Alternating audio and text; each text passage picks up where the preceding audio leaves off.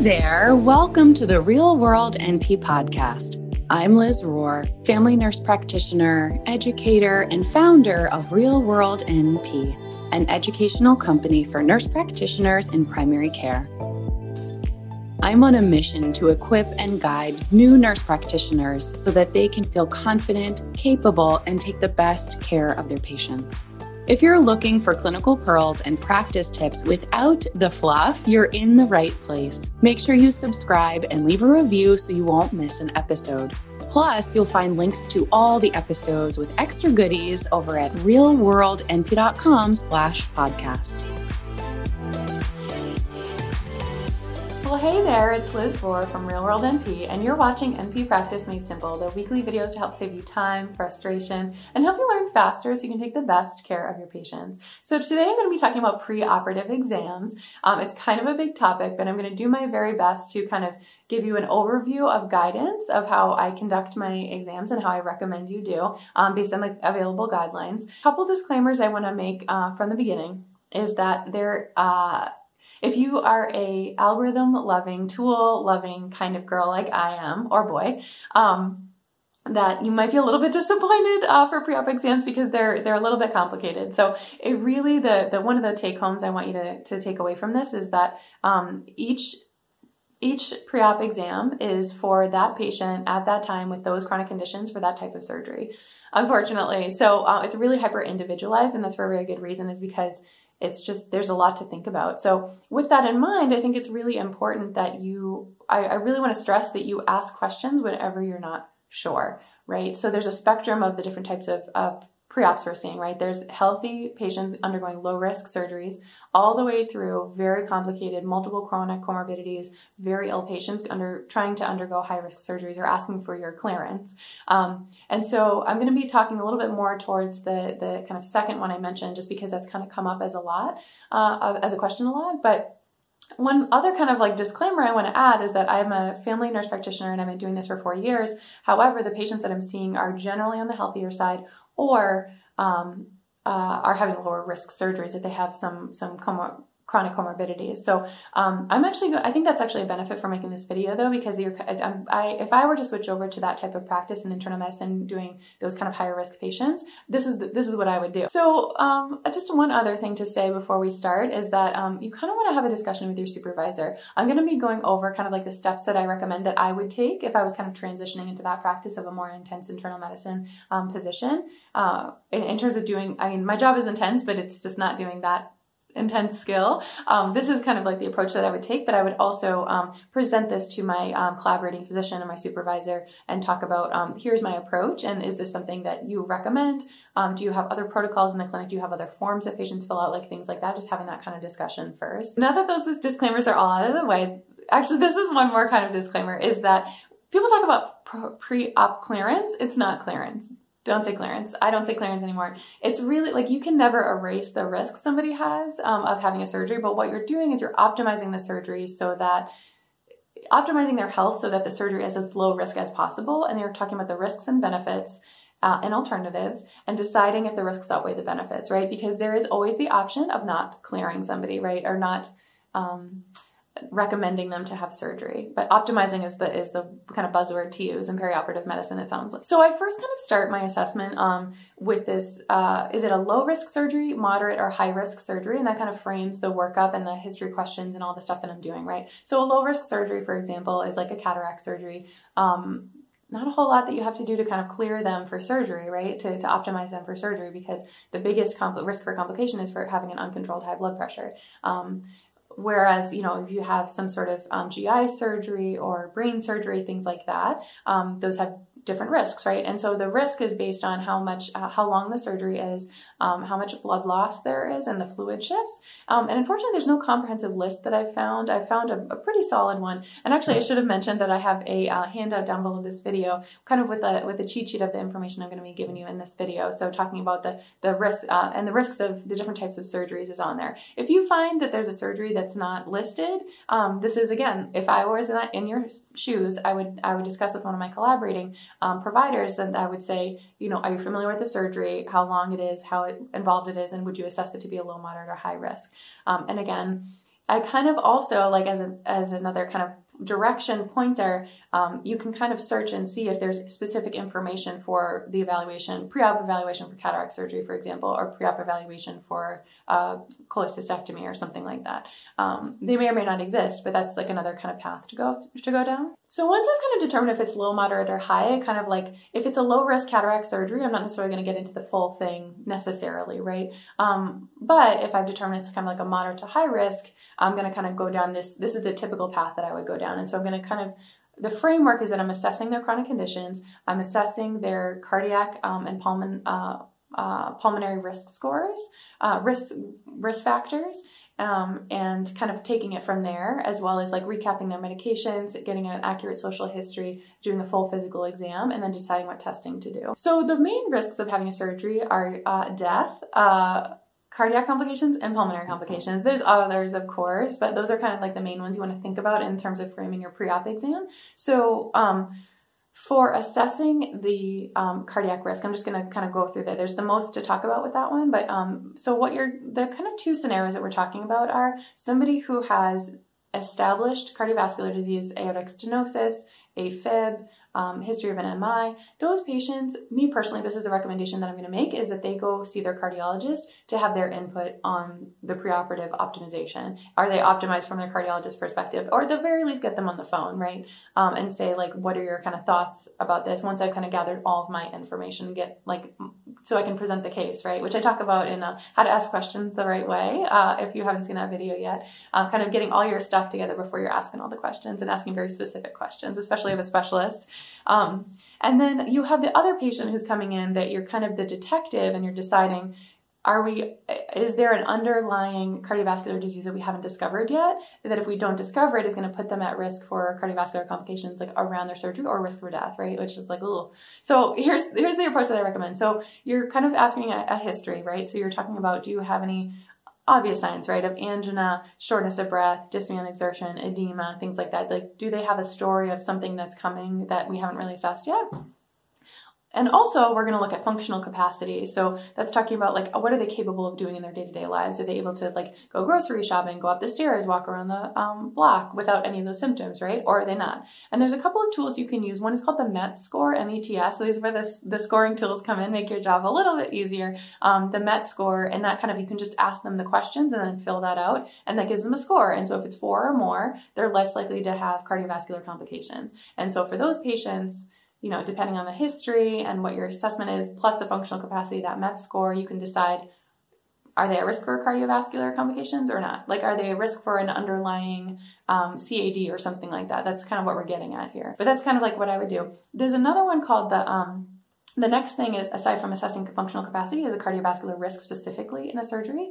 Um, and there's a couple of tools for that. Um, the NSQIP is one of them, NSQIP, uh, and then the Revised Cardiac uh, Risk Index, I believe, is the other one. Um, and so that kind of, they don't overlap. So it's kind of you pick one or the other. They don't really like compare to each other. Um, and it, again, just depends on your conversation you've had with your supervisor of like, should we be using the NSQIP? Do you use this, et cetera, et cetera? Um, and using that kind of with a grain of salt, right? Because that's not perfect. I mean, the METS isn't perfect either, but the NSQIP, um, again, which is like a tool where you input the type of surgery they have, their age, their risk factors, the medications, like things like that. It's it's a whole online thing. Again, it's in that handout, and you can kind of use that to inform your clinical judgment. And I think the main drawback for that is they don't have every surgery, and it's not perfect, right? You can't just look at that and like okay you're, you're done. You know it's really like more complex than that. Um, but it's helpful in terms of gathering a tool if that's something that your supervisor recommends. So um, so that's like the main thing for cardiovascular. And what your kind of conclusion about that is is there do they have a less than 1% risk of death or complications or greater than 1% and if it's greater than 1% then they need cardiovascular evaluation. And so what does that look like?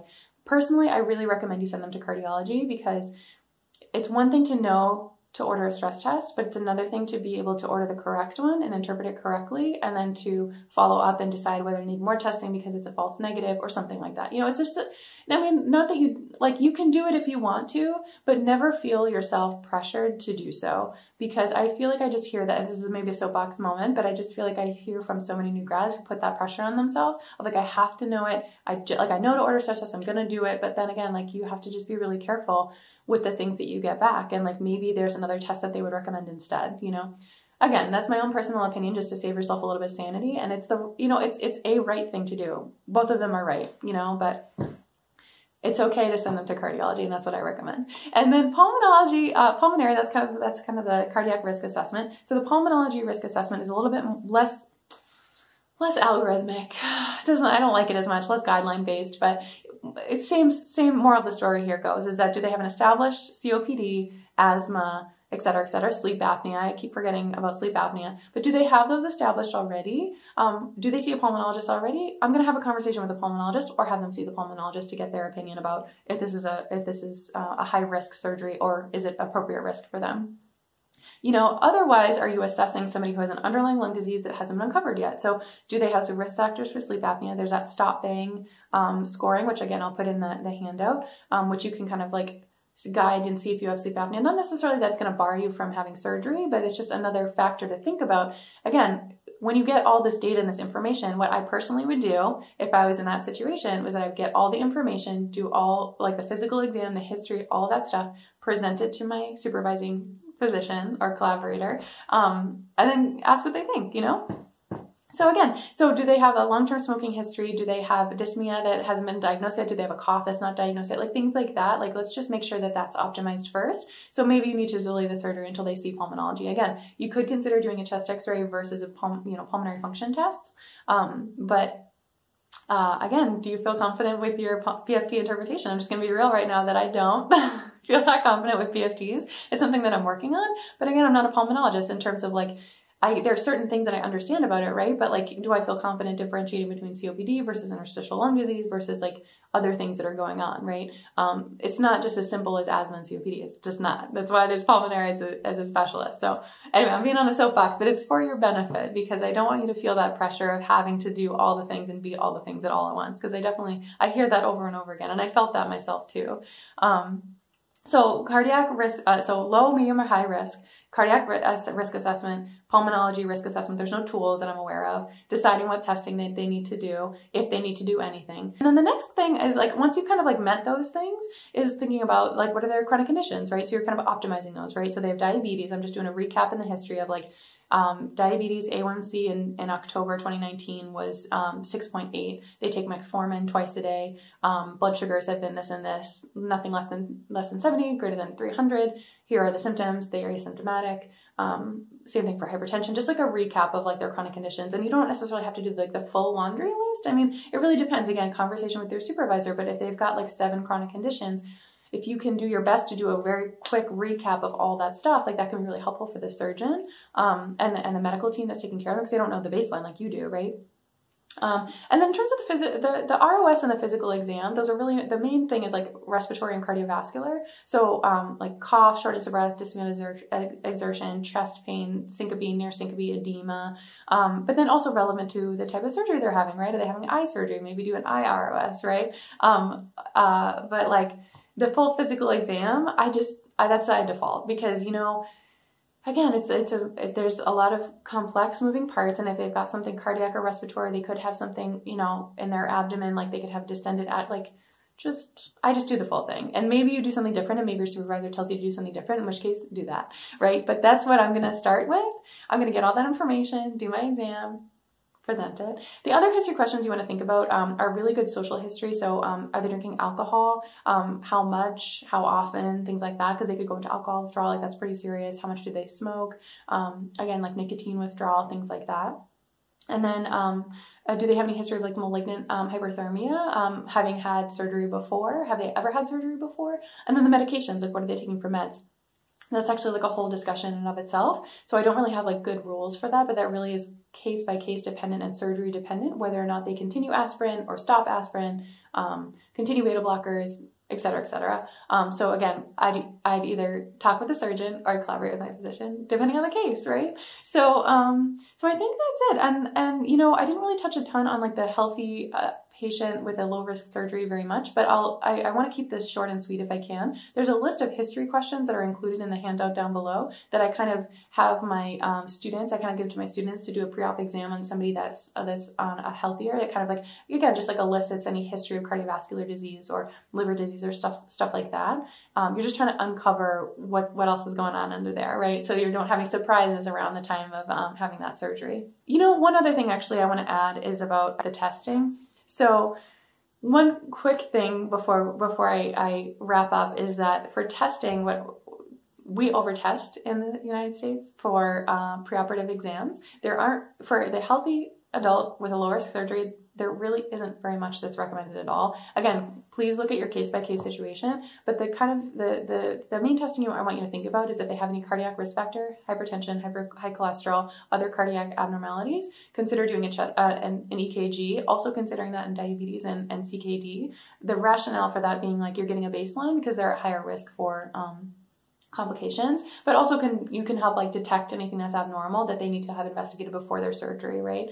Um, chest x-ray is one to consider maybe uh, case by case dependent if they're a long-term smoker things like that. Um, if they have an older age things like that uh, higher risk surgery. Um, uh, hemoglobin is recommended for adults over the age of 65, um, like a CBC, um, or people who are under 65 if they have a higher risk, higher blood loss surgery.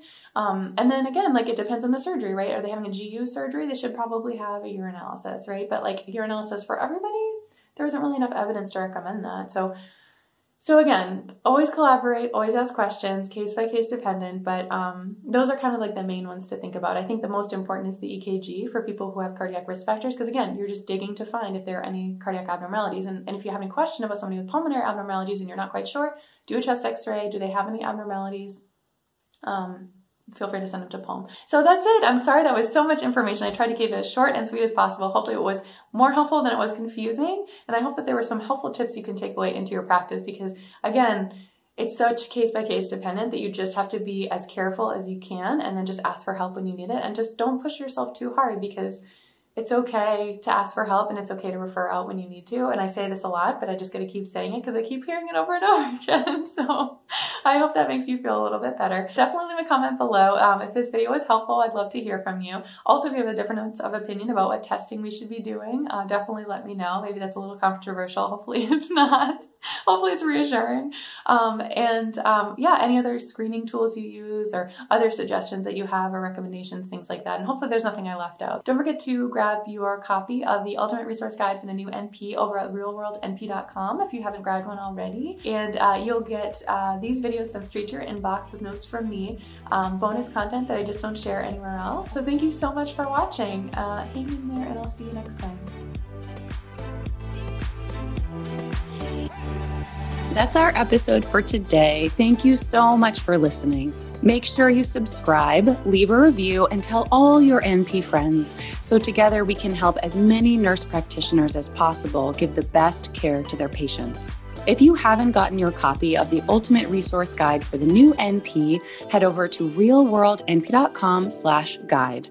You'll get these episodes sent straight to your inbox every week with notes from me, patient stories, and extra bonuses I really just don't share anywhere else. Thank you so much again for listening. Take care and talk soon.